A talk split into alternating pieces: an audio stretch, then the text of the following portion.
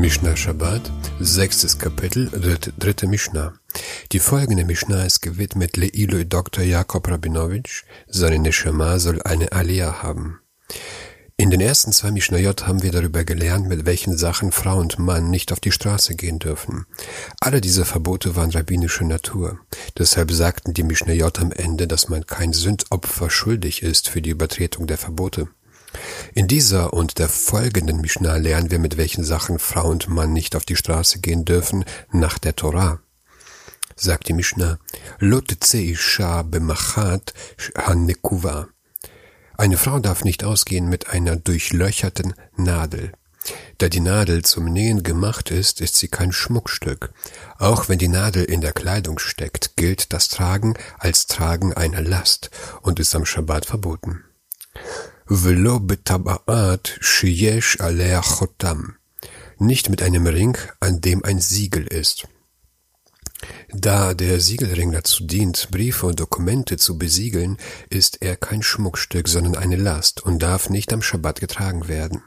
Velo kuchliar, nicht mit einer schneckenförmigen Brosche.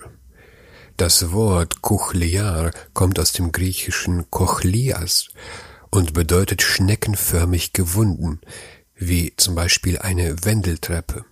Gemeint ist eine Art schneckenförmiger Brosche, die dazu dient, den Mantel zuzuschnüren als eine Art Reißverschluss.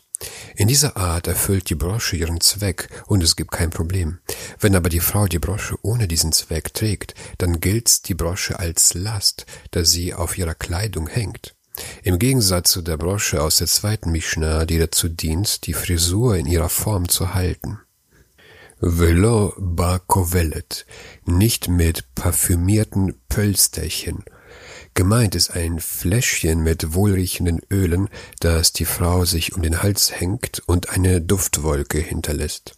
Velo bitzluchit shel paliaton, nicht mit Balsamfläschchen, das den gleichen Zweck erfüllt wie das Fläschchen davor.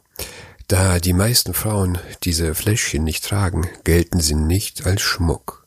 Im wenn sie trotzdem damit ausgegangen ist, Chayevet Chatat, Divrei Rabbi Meir, muss sie laut Rabbi Meir ein Chatat bringen.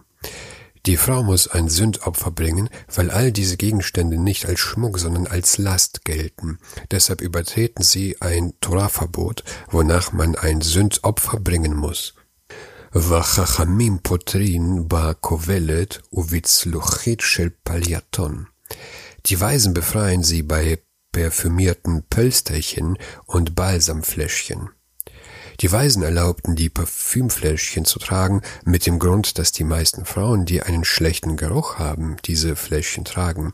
Und es gibt keine Befürchtung, dass die Frau ihrer Freundin das Fläschchen zeigen wird, weil es ihr peinlich ist. Jedoch sollte man sie trotzdem nicht tragen, weil sie nicht als Kleidung zählen. Wer sie aber trägt, muss kein Sündopfer bringen, weil sie irgendwie doch Schmuck sind. Wie aber schon in der vorherigen Mischne gesagt, alles, was heute als Schmuck gilt, darf getragen werden.